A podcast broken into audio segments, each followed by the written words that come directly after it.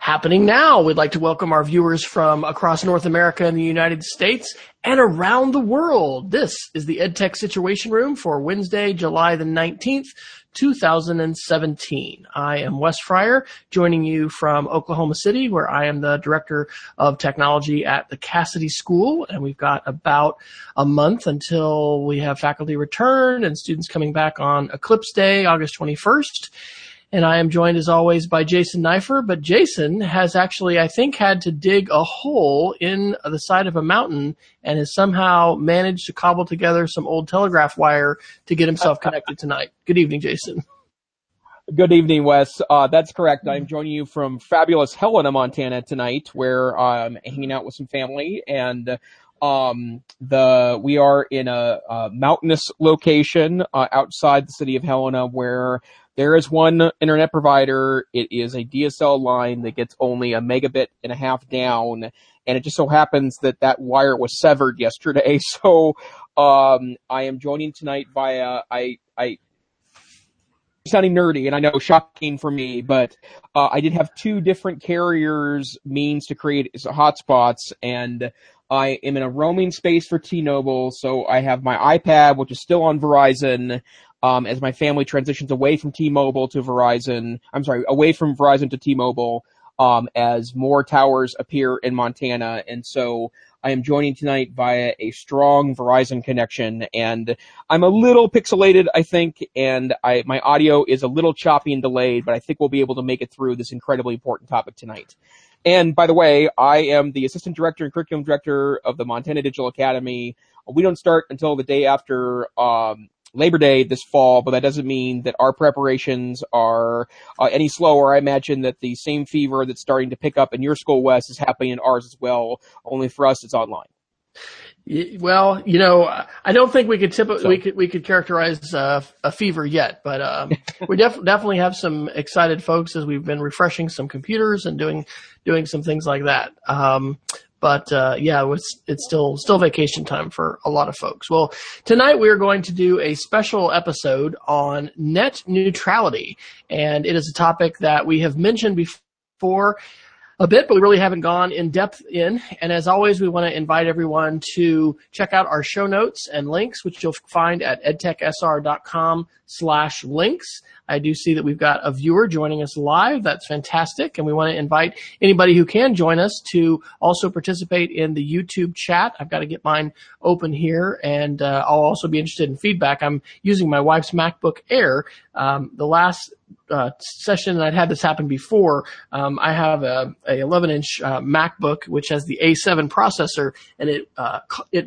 it recommended that I close Google Chrome to cool off the machine a little bit. So we're hoping that to not have that. Um, all of the children have been told no streaming on the network. They're on their data plans. I have reset the router. We have our fingers crossed that it will be an uneventful evening. So let's just kick it off by saying, Jason, what is net neutrality and why is this an important conversation for us to have tonight?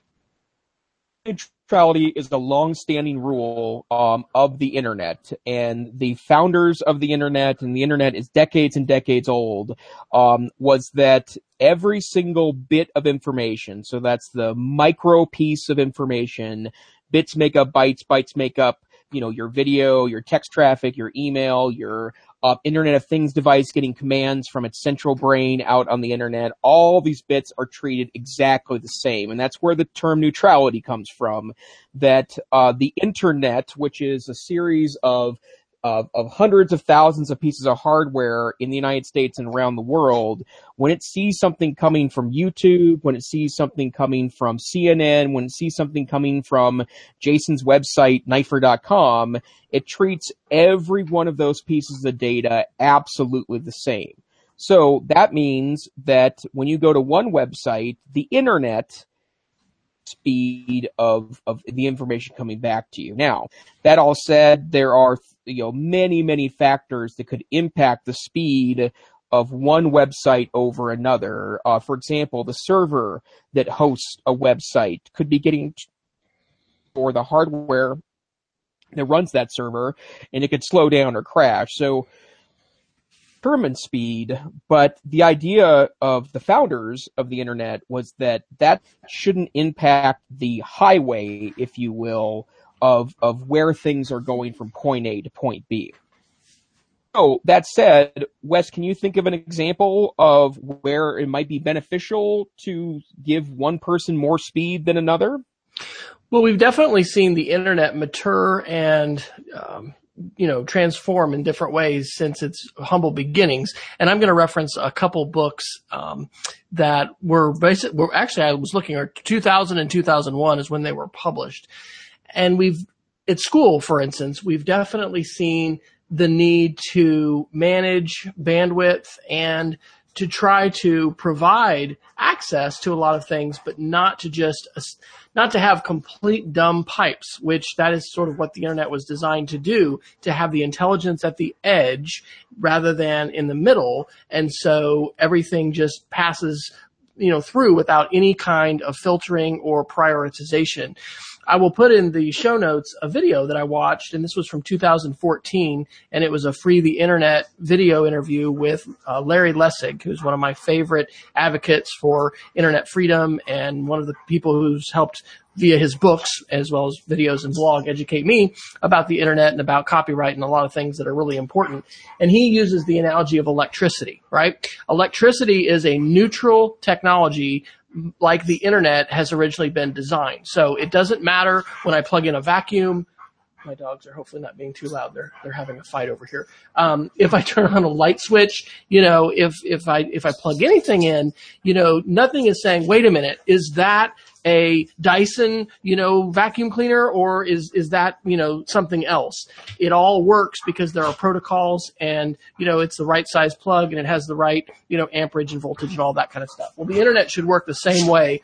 I think that there, there can be cases and so I come to this conversation in an interesting space since I, I did work for AT&T and we'll be talking about, you know, the big providers, uh, Verizon, which we're thankful for tonight, providing Jason's connectivity. Uh, you know, pixelated as it is, better better some than none, and it's actually pretty reasonable.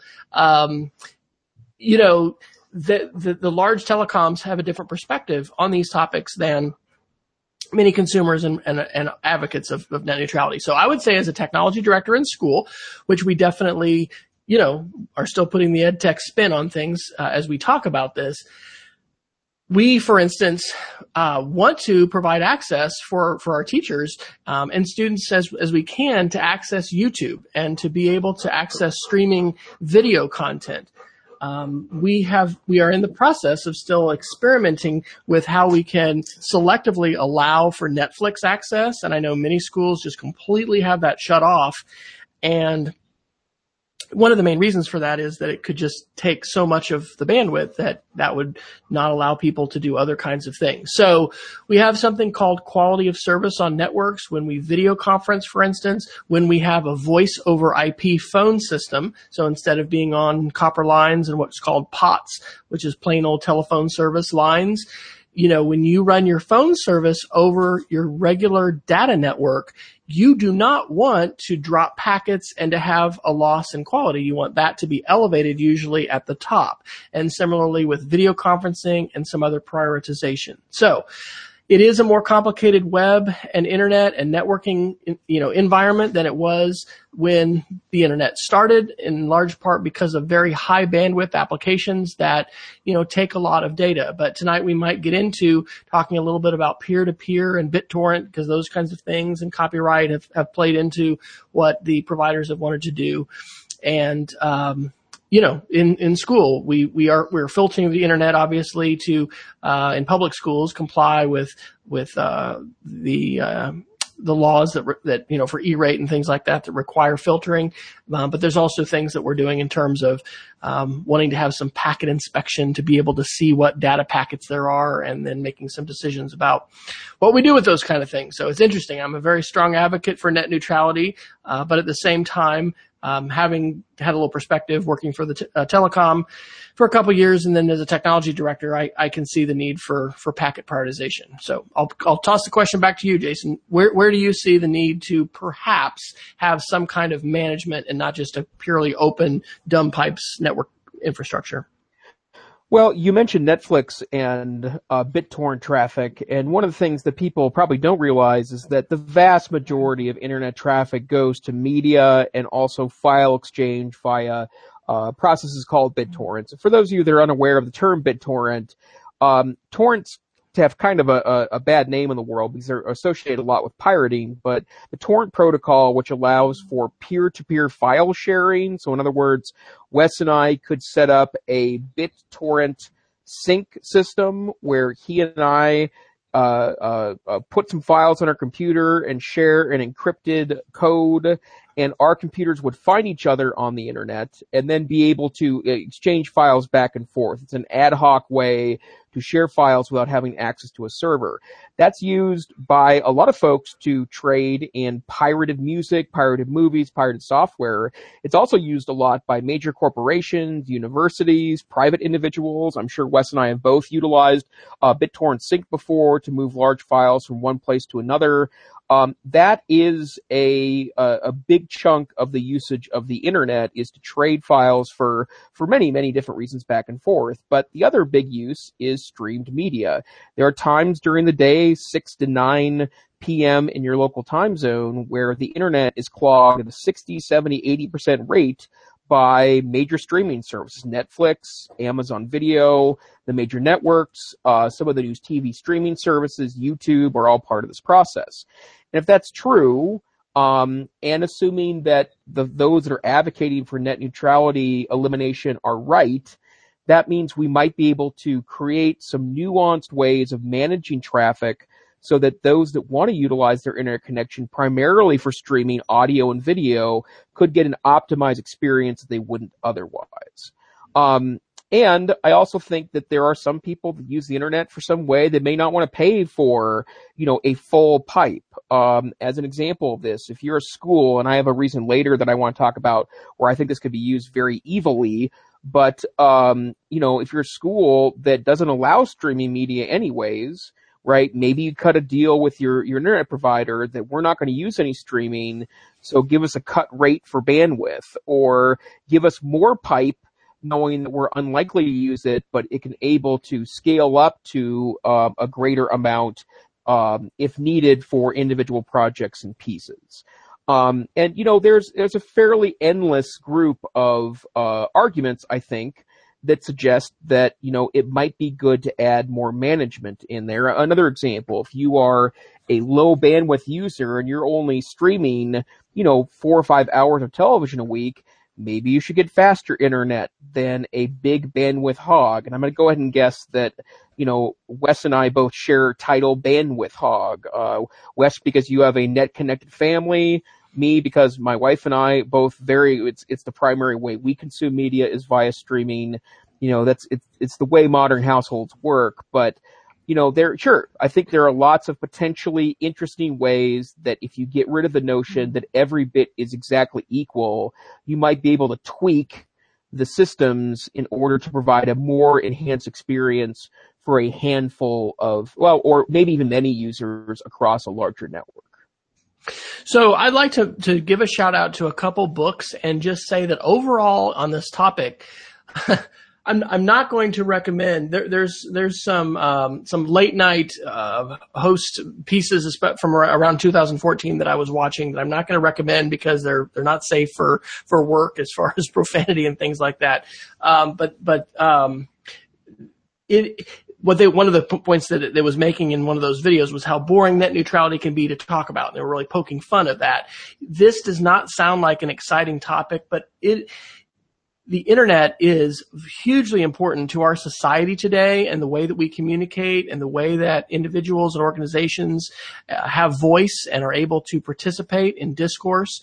Um, it also is critical, I would say, to our economy. So much innovation and so much of what we see in terms of, uh, new businesses and, and actually it's not just the big businesses, it's small business too, you know, really rely upon internet and connectivity and then also just for governance and the future of our democracy.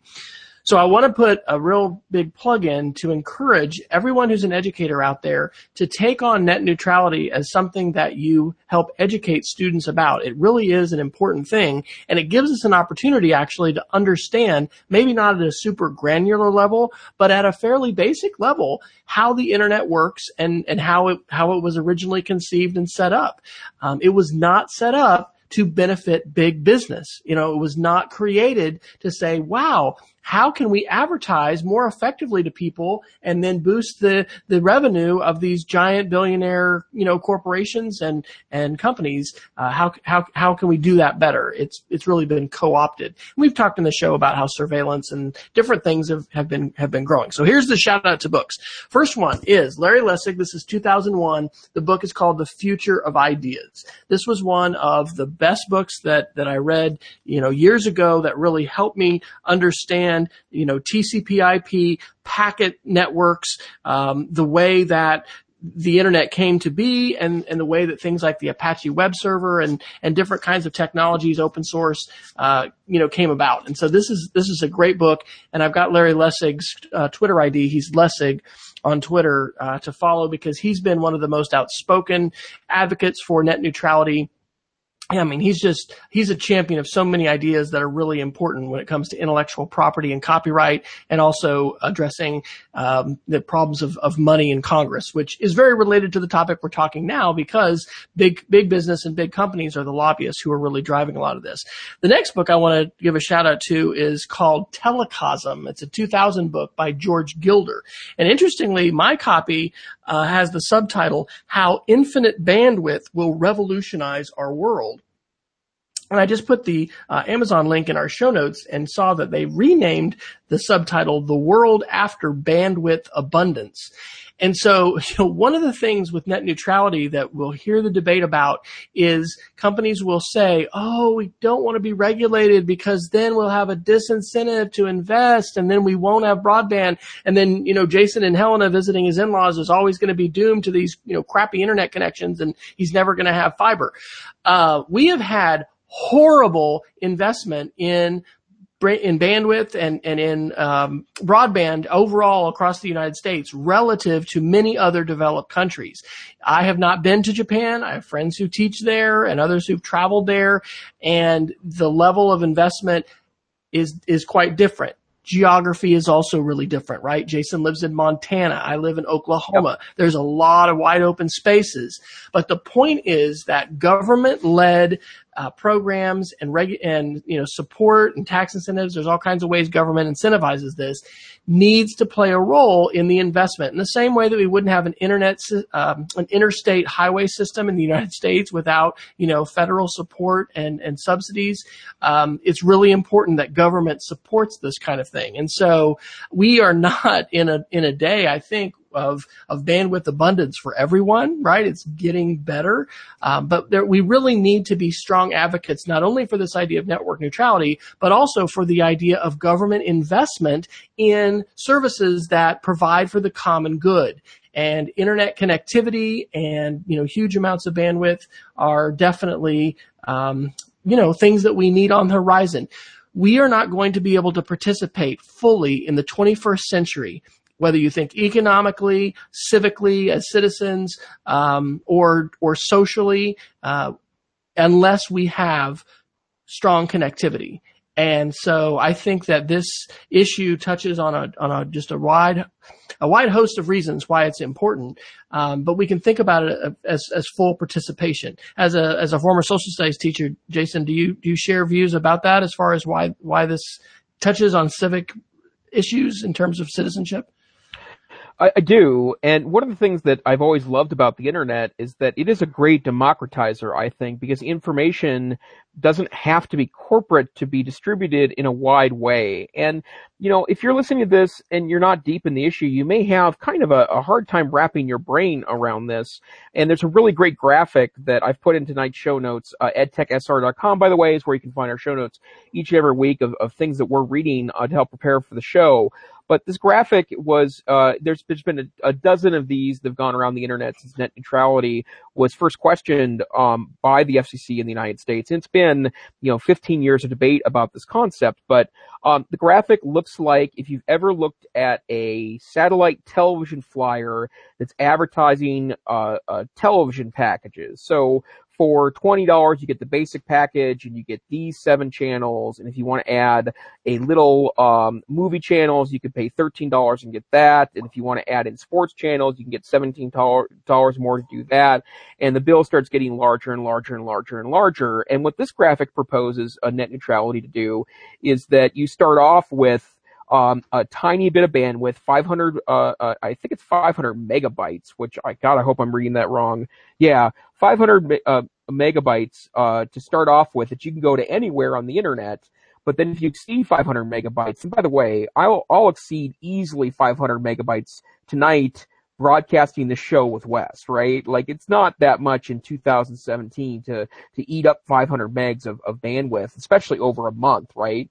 But then to get access to other stuff, according to this vision of net neutrality, you need to spend um, ten dollars to get um, um, you know, access to certain a certain uh, predetermined music sites, like perhaps Spotify and and and uh, uh, Pandora. Then you could spend an extra ten dollars a month to get streaming TV access, and then if you want news access, it's going to cost you five more dollars a month. Channels, that's going to be another five. International news channels, that's another five dollars if you want sites for kids, it's going to cost you fifteen dollars a month. Yada yada yada. And this sounds just like my AT and T bill I used to pay because that's yeah. what it is. You know, literally. Absolutely, and you know, it's it. That is, is that you get this little bit of bandwidth, right? That that can go anywhere, but a whole lot of the internet is not YouTube, Netflix, Facebook, or or the New York Times, right? And so, uh, just between me and Wes, for example, we have probably two dozen websites that we either manage or directly are responsible for the content for that are not major websites, right? Which means that if you exceed your 500 megabytes in a month, of non-vetted services under this vision net neutrality, you don't get to go to that website anymore, right? Which means that if you have a crazy idea and you want to open up a free blog and broadcast around the world, you wouldn't be included in that because cable companies, internet providers, satellite providers of internet access they could choose to limit based on, for example, maybe Netflix is kicking back something to the cable company to get more access, or perhaps um, a, a, popular news source, maybe from one end of the political spectrum or the other, is paying internet providers to get kicked into a package, or maybe provides no um, or provides no limits to those particular websites. The problem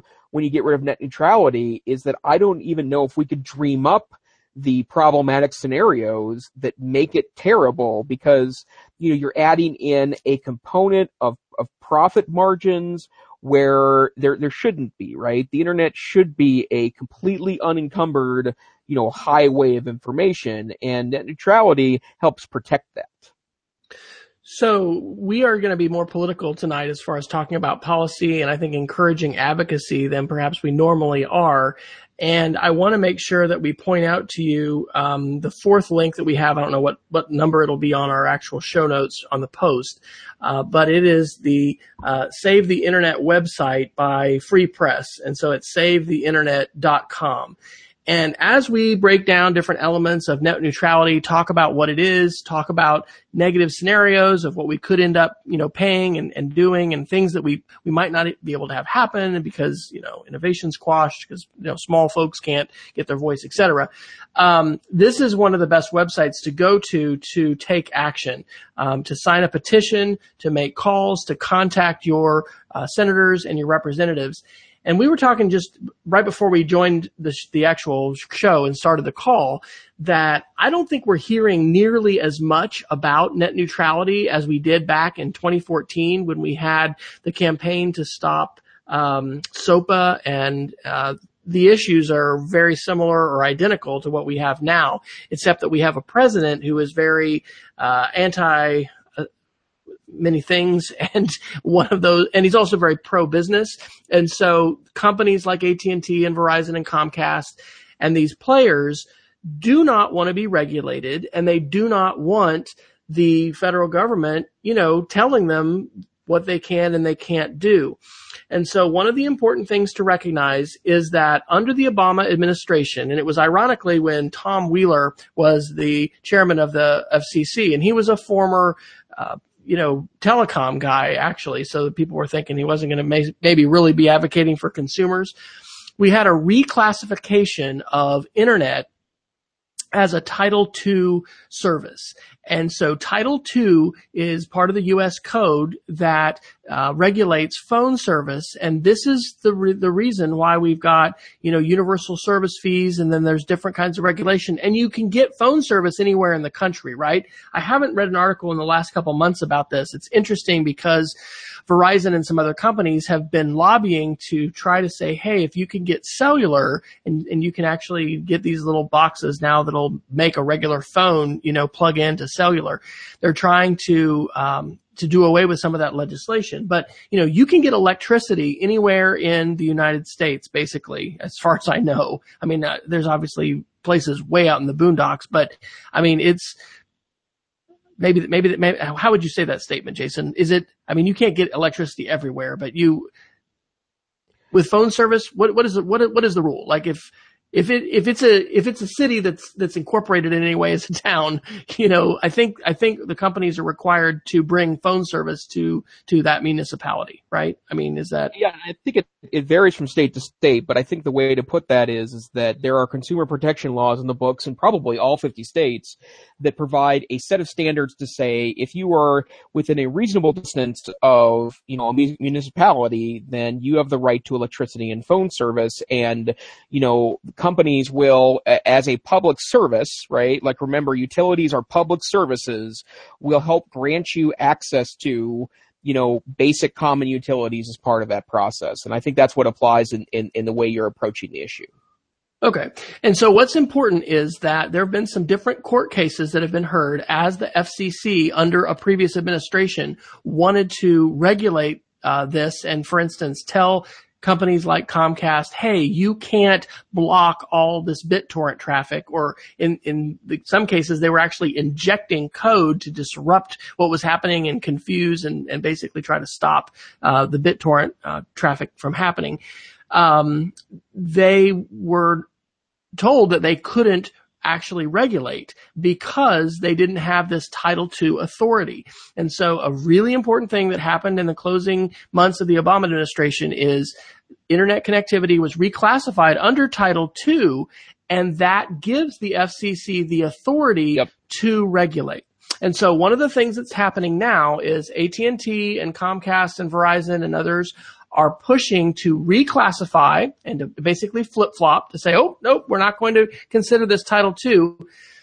and the problem is that would take away the regulatory power which the FCC has. Now, under the current FCC chair appointed by Obama, he wants to gut net neutrality. Um, as with many other um, Trump appointees, uh, he he wants to really just you know do away with with many of the things that have been done uh, under recent administrations and, and kind of reverse course with things. And so.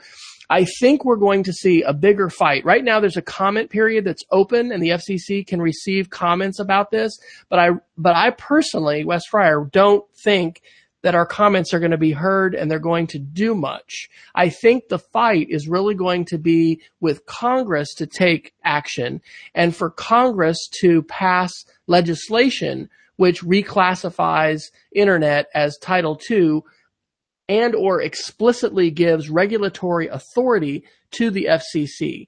And so you know, it's it. This is something that we're going to continue to fight. And I will say this, and this is another reason why Larry Lessig is is one of my heroes, and I really want to support certain groups. We need to put these in. The, the EFF, the Electronic Frontier Foundation, is really a, a wonderful advocacy group that is fighting for these rights, and we need to to send them checks. You know, I have actually sent them some money. I'm going to send them some more money. I think that's a very good company or not company, it's a good nonprofit to support because they're advocating against these corporate lobbyists, which they're vastly outgunned by AT&T and, and Comcast and all this. Um, the other, um, the other thing in terms of, of advocacy and, and support is besides, you know, looking at supporting EFF, um, we need to, um, you know, we need to reach out and, and, and, contact our representatives and our senators and tell them that we care about this. And as we hopefully yes. are going to hear more about it, because the pendulum is probably going to swing, right? They're probably going to reclassify data um, and, and, take away Title II, and it's going to be up to Congress. Um, I think that we need to to be on the advocacy bandwagon with our representatives, letting them know that this matters, um, because we what I, I, remember what I was going to say. Lessig is, is, is about fixing democracy first. And we have a huge problem in the United States right now with the way that money buys policy. And so what we're talking about with network neutrality is really a manifestation of that where big companies are being able to buy the policy that they want. And so rather than having decisions made by the people for the people, it's really by the corporate supported representatives and senators for the corporate interests who are paying, you know, most, uh, uh, if not all of, of, of their bills. So call me a cynic, but I think that's the reality that we have here. And, and this is really a, it's not a microcosm, but it is, this is an example of bigger issues which we have in our country with respect to campaign finance and those are also things that we need to address because we had antitrust legislation in the United States. And I've, I've read that, you know, if the Standard Oil Trust had been called corporation, we would have anti-corporate law because we are not well served as individuals when we have monopolies and when we have oligopolies. And what tends to happen, and this is happening globally, not just in the United States, is really large companies are trying to use their money to buy influence to keep their monopolistic advantage. And we, we benefit as consumers from competition, and so we need to be, you know, advocating for that. Is it anybody else come to mind besides besides EFF, Jason, to put on a list of uh, of folks that are fighting the good fight here? Um, I would also start looking for other folks to get involved in this and fund those as well. And the one that I'm waiting to to to make a bigger stink about this is the ACLU. And one of the reasons why is that I perceive, in my humble opinion, one of the ways this is going to also play out is in the courts, because I honestly think my First Amendment rights are impacted if I lose a major channel for communication um, to uh, to communicate out my my views of the world. Right. This might have been a different discussion in 1990, but in 2017, the internet is considered to be an incredibly important part of free speech, especially in in in countries like the United States, where we have significant penetration of the internet in the marketplace. And if tomorrow this goes away, and if I run Jason's imp- incredibly important politicalblog.com that that's a, a limit to my free speech. If a corporation can step in and on my behalf limit access to my words to another person because I have not paid them to or set up a peering service, which is another way people describe this. A peering service would be an agreement with me as a website owner with a um, a company like I don't want to blame Comcast individually here because it's, it's it's a lot of internet providers that are looking to get rid of net neutrality, but you know paying Comcast and other providers to give my uh, site uh, priority access, like if I have to pay a bunch of money to do that, uh, when this previously was a free service to me, other than the hosting that was available to me, that is a minimization of my free speech. And so I would say even encouraging civil liberties organizations to get involved in this fight on behalf of us consumers is, is, is a really important part of this process. Um, I also think, and, and I want to push the conversation a little bit in a, in another direction, um, what this means for schools. Um, I about this because I run an online school, right? I'm the assistant director of the Montana Digital Academy. We're a state virtual school in Montana. We serve thousands of students a year in a supplemental capacity. Um, I don't like, I, I can't even wrap my brain around how we would deliver students across the state of Montana and, and, and there's a couple of different ways to look at it. The first one is that I can assure you we do not have the funding to pay the 25 different internet providers in Montana to give priority access to our learning management system. We also utilize dozens of major websites and hundreds of smaller websites to help deliver curriculum objects. Um, as an example, my organization runs its own video server to minimize use of YouTube. Um, YouTube suddenly becomes more important if that's a premier provider of non-pay for video service. I, I can't imagine a scenario where we do that.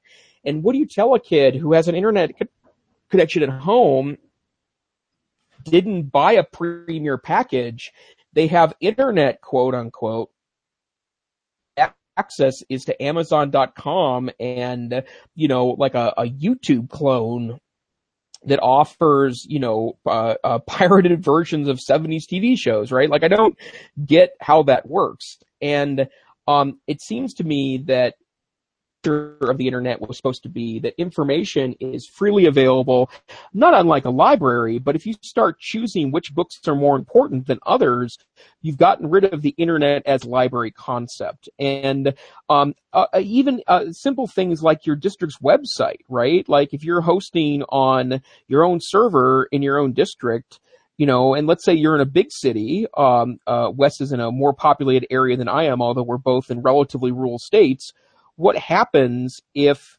you're in a town with dozens of potential internet providers? Like who do you need to pay money to get into a pool of acceptable websites will nonprofits be exempted will schools be exempted um, it seems to me that nonprofits and schools are a big enough cash cow for internet providers that they'd have an interest to help build those schools. And I just don't understand how schools would work their way around this if the worst case, you know, scenarios happen. Um, where do you think you would be as a tech director, Wes, in this world? I don't know. I mean, I think we're going to be in a very different place, and I think um,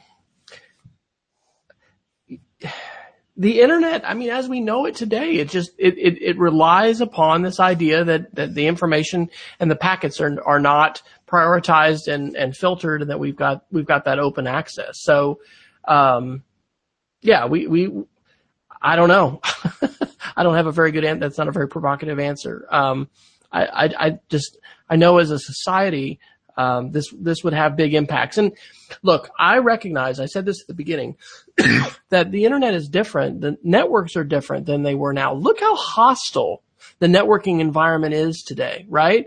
I mean, this was the thing. If you remember back on Windows XP, you know, and pre-Service Pack three, I mean, even with Service Pack 3, probably. I mean, you just plug in a Windows machine straight into a cable modem or a DSL modem and, you know, you've got ports that are open, folks scanning, you know, vulnerabilities. I mean, the network, the internet and the net and networks have become much more hostile than they were in the past. And they're much more complicated too because we have so many more devices that are connecting to them. So I, I'm, I definitely understand that we need network management and we need to, you know, be able to decide how to utilize bandwidth. But deciding how to how to prioritize packets within your network and how you're going to filter and perhaps block content and do that within your school is a lot different than saying globally as a value, we are going to say that the large companies get to dictate you know, who gets to access what. You know, there's other aspects of this that involve international law and, you know, what, what countries are going to allow. And frankly, the bad behavior of the United States in terms of, uh, I think exceeding the scope of what we could legally do with our intelligence services and, and our law enforcement, homeland security, you know, has caused some countries to be pretty upset about peering and about you know the the ways in which huge. I mean, we've had what there's a term for it, but you know these huge fiber connections that, that come into entire countries and and basically we're you know sucking all of the data out of that and and being able to surveil that, et cetera. Um, it's kind of a tenuous thing. You know, the internet has, has exploded and developed, but this has happened so quickly and it really does rely upon open connectivity. I know a few months, you know, maybe a year ago, Iran was talking seriously about trying to just have its own internet and just, you know, cut things off and, You know, I mean, that just, it seems so weird.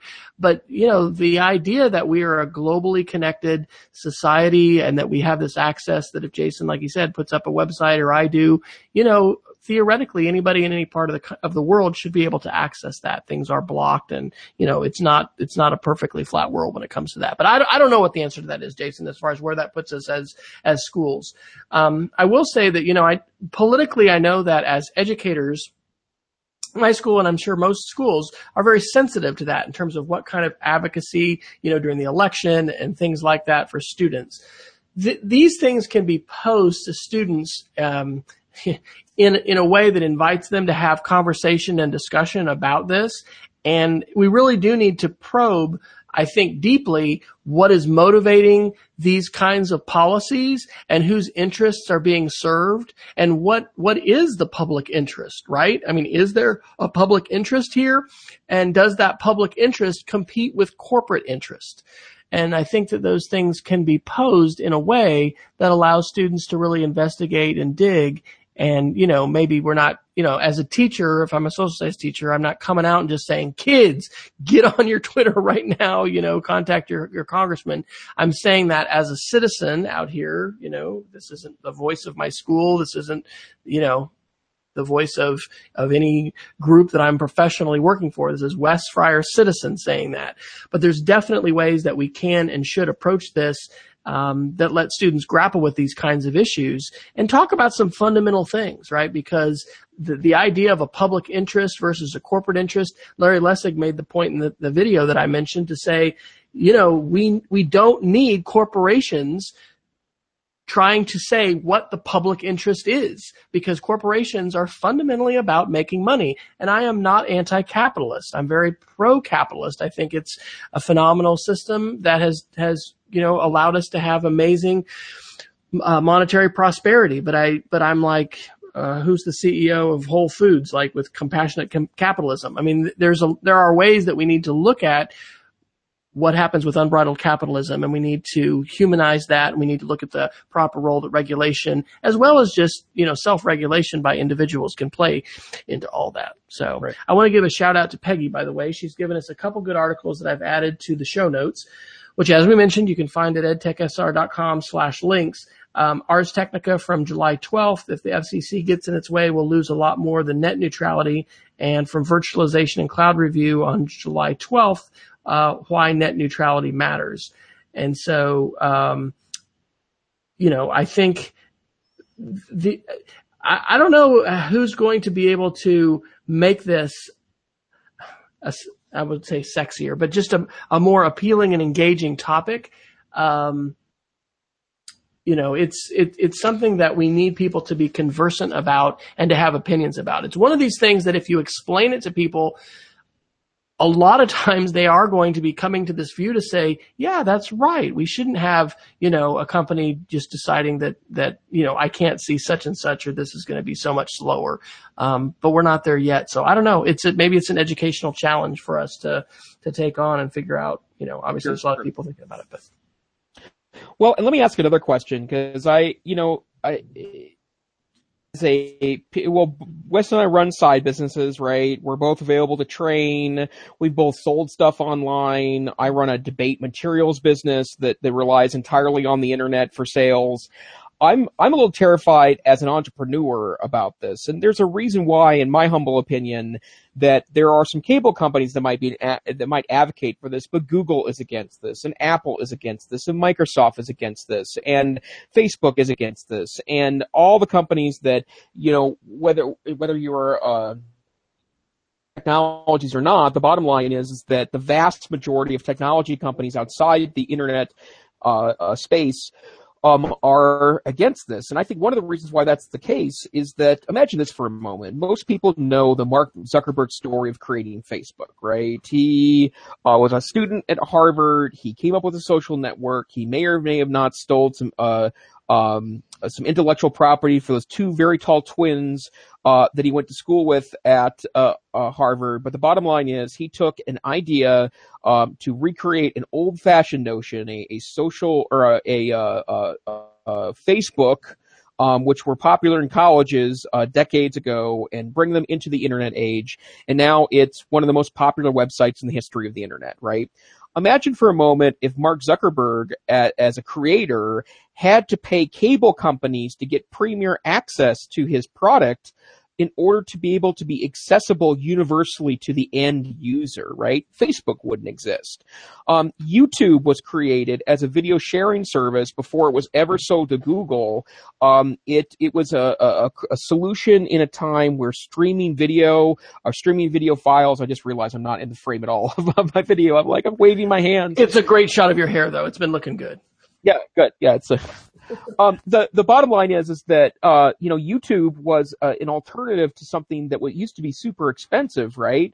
And they had to go through rounds and rounds and rounds and rounds and rounds of um, you know testing and creating technologies and making it cheap enough to where it could eventually turn a profit. But imagine for a moment if YouTube, in an era where streaming bandwidth was super expensive, had to make agreements with you know, the thousands of internet providers in the United States to get access to their end users. YouTube would not exist. And I think that in an era where I think it's great that we have an entrepreneurial culture in the United States, I think it's great that you can build a tool that's useful to someone and make millions of dollars because you've created something that hasn't existed or meets a need on the internet in a world where your end customer may not be able to access you because you are not part of one of the packages that they purchased. Like it, it really hurts I think the entrepreneurial spirit of the United States, and in particular, it really hurts innovation on the internet. Like any small potato person should be able to run a business without having to pay,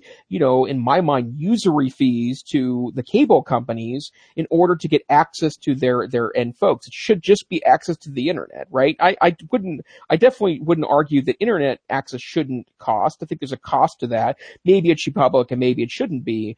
But the bottom line is, is once you have access to the internet, the internet should be yours, right? Like at that point, it should be available to you equally. Um, Wes, can you think of any changes you'd have to make as an entrepreneurial to uh, entrepreneur to do with this? Yeah, I mean, what you're saying as far as paying for access for fast lanes, um, you know, connect fees uh, and just scaling, right? I mean, maybe you're going to be able to put a little website out, but are you going to be able to scale? Um, we've mentioned tonight yeah. cloud services and in um, the vir- virtual virtualization review article, why net neutrality matters, uh, that Peggy mentioned. They talk about that as far as, as cloud services. You know, it's unbelievable right now what you can do as an entrepreneur, you know, being small and acting big by using the Amazon cloud or now Microsoft's in that game and, and IBM and, and Google as well, right? Big time that these things can ratchet up as your capacity needs increase and as you have, you know, more visitors and it's not just your little web server in your garage running that's going to be cratered, but you know, you, you build these things and they're put onto these cloud services and then they can scale and they can grow. Well, the cost of those things right now is just, you know, very, very small. And so the potential for those things to get much more expensive, uh, you know, has huge implications for what's going to be viable as far as as entrepreneur entrepreneurial uh, initiatives and things like that.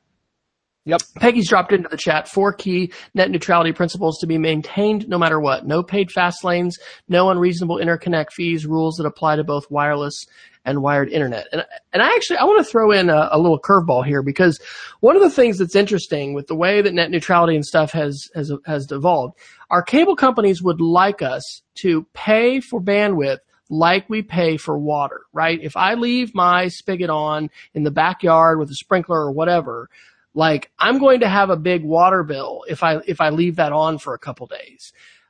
But internet on the home side, the residential side, the, the, the non-cellular side is generally that way. You know, you pay for an amount of bandwidth, uh, here at our house.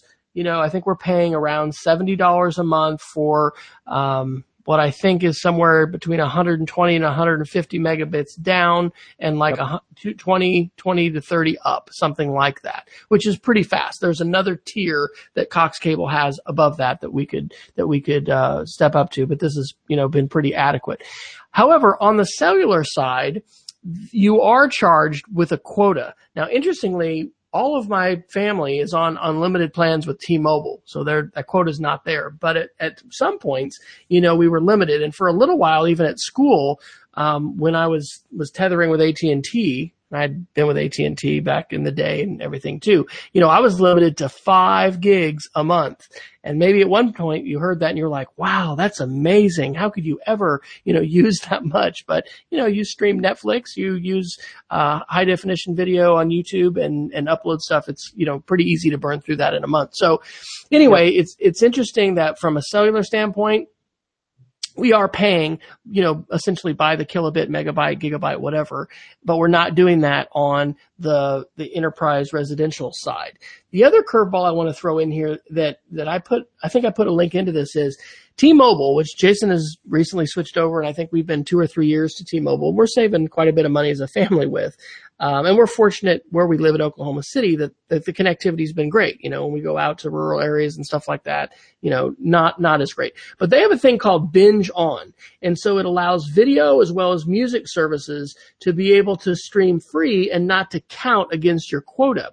And this is something that consumers are kind of like, yeah, that's awesome, man. Let me stream as much, you know, music and, and video as I can but it actually violates this idea of network neutrality because T-Mobile is deciding these are the specific services which we're going to make free, and right. you know comparatively they, they are their streaming service if it's not part of their of their binge on service. So. Right. Uh, I don't know. Do you have any opinions about that, Jason? And how do you? I mean, we're not seeing you know consumer advocates get out and say stop the binge on program T-Mobile, but it does violate you know net neutrality. Stop watching Netflix T-Mobile users. Um, yeah, right. you know, I do have a opinion about that. Like, I, I, you know, I moved to T-Mobile because it was an unlimited plan, even though binge on was an option I had at a lower bandwidth rate. Um, now every basic plan at T-Mobile is considered to be an unlimited plan. It just depends on what unlimited means, right? But I, I, I would say that, that no, we shouldn't have plans like that. Like it's either an internet pipe or it's not. I would also argue that, um, we probably shouldn't have caps either. Like that also violates a tenet in my mind of that, although you did make a very eloquent argument your argument um, uh, that you necessarily would be saying, but you know, we pay for extra water, we pay for extra electricity argument. But, uh, you know, the bottom line is, is that, um, internet's That's important enough in 2017 that to make it unlimited and have universal access all the time. The, the reason I brought up the George Gilder uh, book, which again, my version says how infinite bandwidth will revolutionize our world is like, lay the fiber, baby, right? Yeah. Bring on the fiber connections. And now they're talking about fifth generation mobile data, right? Which is going to be beyond the 4G LTE tiers. Um, and I, I definitely want to mention an article. Oh gosh, we're, we're kind of flying through this hour.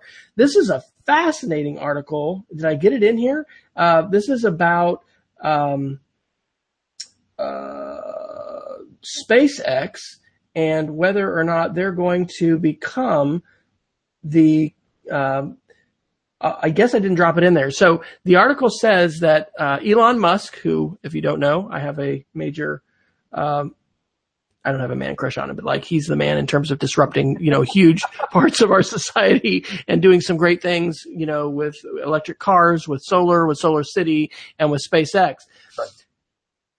From the on Tesla's side for their electric vehicles, they're going to need and self-driving cars in general, right, are going to need high bandwidth, always on connections, which really need to be satellite connections that aren't based on, you know, land towers that that may or may not, you know, work over the next hill. And so they have a proposal, SpaceX does, to like triple the number of satellites that we have in orbit and using both a low orbit and a mid-range orbit. And we're talking like gigabit connections that they're going to be able to provide. And so what could happen here is, is very exciting as almost everything that Elon Musk touches becomes and that would be that every single internet service provider on the planet may then compete with SpaceX because they, you know, could provide this ubiquitous high speed, uh, internet service. And right now, I think satellite is pretty expensive. We were just up in the mountains of Wyoming Yeah. And we did get, you know, I was surprised, like 20 megs down, and then the up was more like, you know, two to three. But still, that was, I was pretty impressed by that. Uh, not very many years ago, and I was talking to an, a friend who lives east of I-35 in north of Oklahoma City, northeast of Oklahoma City. You know, they were only getting downstream with satellite. They still had to use their phone line to be able to upload. Right. So, you know, the, the landscape is going to continue to change, but I think that, um, this provides a great opportunity back to the school side to have good conversations with students about important stuff, right? And who needs to understand how the internet works? Well, probably everybody at some level, right? Because if policy changes that fundamentally, you know, throws out of whack the, the whole way that the internet has come about and, and that innovation has happened, it's going to have a dramatic effect on our society. It, it probably, probably will. But it's also a good opportunity to talk about some of these other issues with regard to corporate interest, public interest, and and I just um, it, this is actually making me think that I want to I want to talk to some of our social studies teachers, especially at our middle school and high school, uh, and see if they're bringing this in. Right? I mean, this may not. Right how does this fit in your curriculum? Well, yeah, what year does this? I mean, if you don't get to the Vietnam War hardly or the Gulf War, you know, where are you going to get to network neutrality uh, issues in an American history course? I don't, I don't know. I'm not sure um, how you're gonna you're gonna find it, but certainly if you're talking about current events and if you're dealing with civics and you're talking about citizenship, you know, there's important ways for this to intersect. Gosh, it is three minutes till the top of the hour. Jason, where has the time gone? I had a feeling we would be um, active and engaged in this topic, and you know, I, I, guess the part that's hardest for me is that I just don't know if this is getting talked uh, talked about very much. Um, you know, I know people in the know have written uh, and commented at the FCC, but I think Wes is right that this is probably a foregone conclusion, and where we need next to have this discussion is we need to be starting to push our senators and representatives to intervene on behalf of these regulatory agencies and stop this this action. And I do also think, and and I I think there is a credible threat to the First Amendment here. Like a lot of people like to jump on the First Amendment as a kind of a Trump amendment uh, for a lot of ills in society, but the bottom line is is that you know, it may have been different in 1990. I don't think it's different in 2000, or I think it is different in 2017. That um, you can't, uh, you can't minimize my access to other people and not impact my ability to freely speak all of First Amendment, right? Like I, I, do think that there's something there to that, and um, I don't know, maybe it becomes Neiffer v. Trump uh, in the uh, the court case, but there's something there, right? And I do feel like that, especially in the era of um, you know, uh, news as a business has has somewhat uh, imploded, and nonprofit news agencies have stepped in their uh, stead to do some of the investigative journalism that we used to rely on news sources for. ProPublica is an excellent source for that. Um, you know, as a nonprofit, you know, does ProPublica buy into the, you know, Comcast slash uh, CenturyLink slash you know, blah, blah, blah, blah, blah cabal to get access universally to their customers. And it, it just, it terrifies me. And I think, you know, the internet's just too amazing to, you know, muck with the notion of bits being completely equal. We need to go to Geeks of the Week, but I'm going to leave you with an image of the Avatar movie. I don't know if you like that James Cameron movie, but my, my youngest is just so excited for the next series. I think there's going to be three more Avatar movies. but you know, the basic thesis is that corporations are the ones exploring space and, and they're the ones, you know, going out to, you know, mine resources.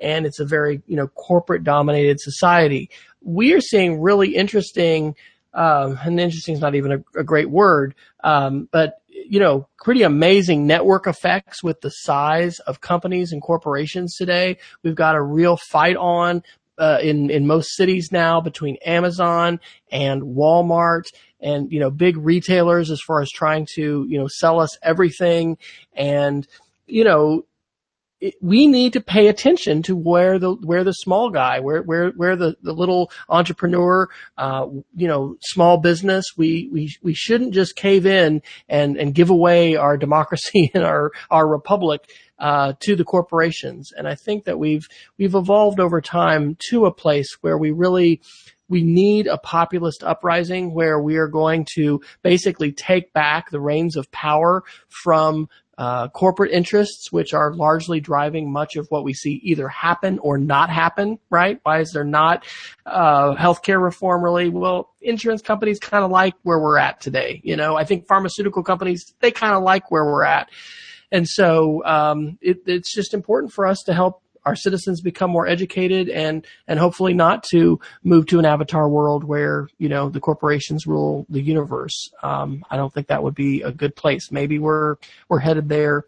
Um, you know, despite whatever Jason or I may say. But I, I, think that we've got quite a bit of latitude and good leadership still matters and ideas matter and they make a difference. And so the, just the things and the conversations that you have listeners out there and watchers with your students can really make a difference in hopefully getting, getting kids to think about public interest, corporate interest, um, who gets to make the rules and what matters, you know, and who is served by those things.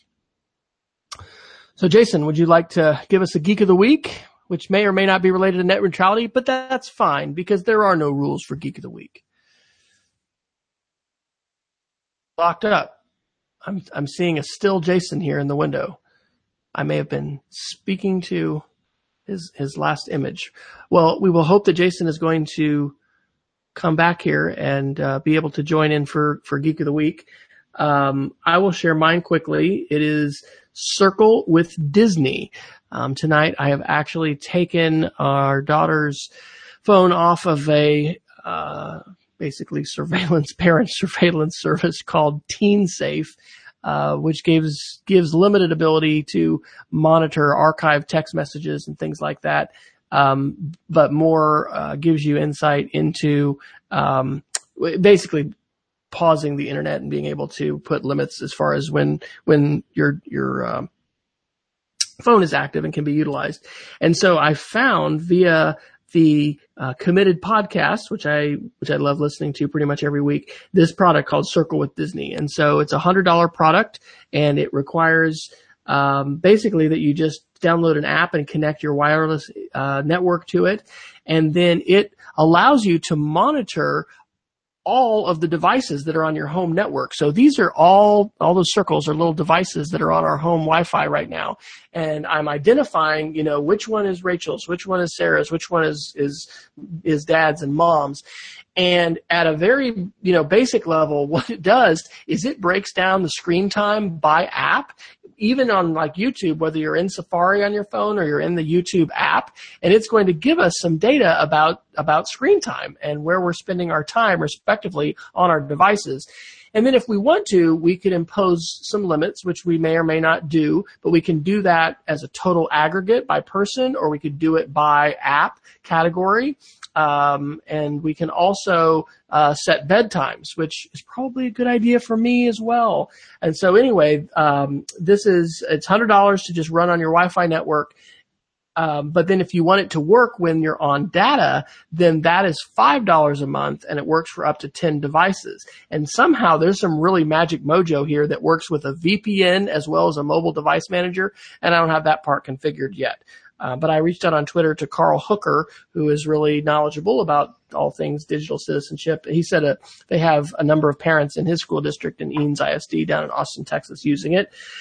And so I'm curious to see how this is going to work. But I think it's it's this combined with um, a Kim Komando tip that I'll link here as well. That if you want to monitor your kids' text messages on an iPhone, uh, you can basically set the Messages app up on your laptop to um, just go ahead and, and receive all of their messages and be able to monitor those. So. Uh, as Wes promoting surveillance in the family, uh, yes, I am.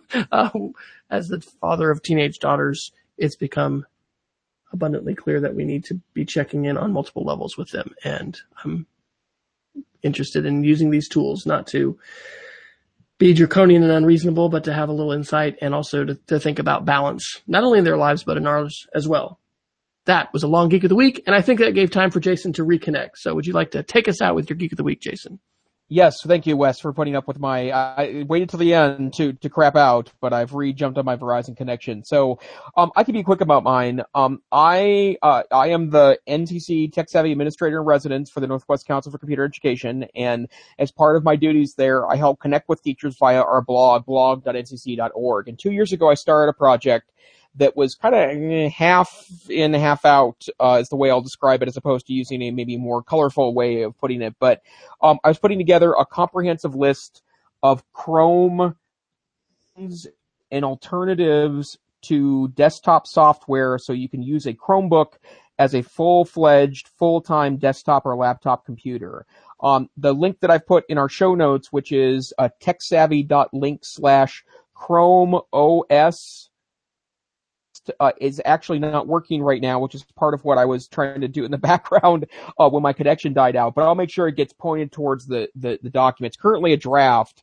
Um, I'd love feedback on my Twitter uh, account in particular at Tech Savvy Teach. Uh, but the idea is is I'm gonna start maintaining a long updated list of alternatives to do browser only um, to be productive uh, for pieces. And um, I've always loved Chromebooks. I think the model is pretty brilliant. It's really great for schools. But I get asked by teachers a lot to say, that's really great, but it's missing X, right? And I want to have a comprehensive answer of stuff that I've vetted along with uh, Mike, who also works with me on this project, uh, Mike Augustinelli at Mike Gusto um, on Twitter. Uh, we um, you really want to have good answers for teachers and would love feedback on this list and also look at alternatives. But the bottom line is, like I'm working remotely uh, two days this week from my job and I'm on a Chromebook right now and it's just no problem. And that's partly because I've developed some processes to do that, but I want to start being more proactive about helping teachers that have Chromebooks in their schools do that. Um, I also think that as Windows 10s becomes a, a, a more popular operating system in schools, I think it's going to have a slow start, but once it gets going, I think it could be a big alternative to Chrome OS. Um, a lot of these will also work on a Chrome, or I'm sorry, Windows 10s device. Um, as well. So, you know, the web is the future, not the desktop apps will go away per se, but if you can get it done on a, a, a web browser, I think that's generally the way I think you should go. And there you have it, ladies and gentlemen, evidence that Jason Neiffer has drank the Google Kool-Aid, sips it daily, and wants to share it with friends. Jason, where can people find you online if they would like to read more of your tech savvy goodness? I am on the Twitters at Tech Savvy Teach. I blog at the NCC Tech Savvy Teacher blog, blog.ncc.org. And my day job is that I am the Assistant Director and Curriculum Director of the Montana Digital Academy, where we're getting things done every day of the week um, in lovely Missoula, Montana, montanadigitalacademy.org or montdigacad on the Twitters.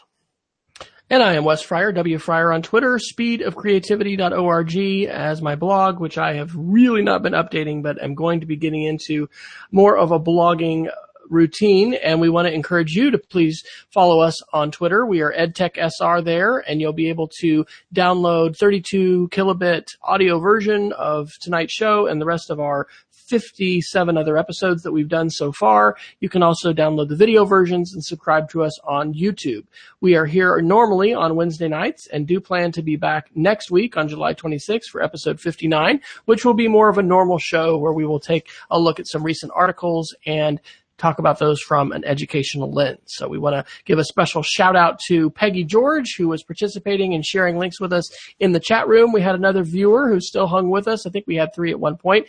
Uh, whoever you are, thank you for joining. And if you're Ben Wilkoff, I won't always ask you to join. I felt bad but Ben had revealed himself and maybe was feeling coerced. He's been our 12th man before jumping in. But anyway, if you are interested in joining, we would love to know about that. Reach out to us on Twitter and until next time, we encourage you to stay savvy, stay safe, and be an advocate for net neutrality. Your voice is needed. Speak out, contact your representatives, and help educate those around you about the importance of the topic.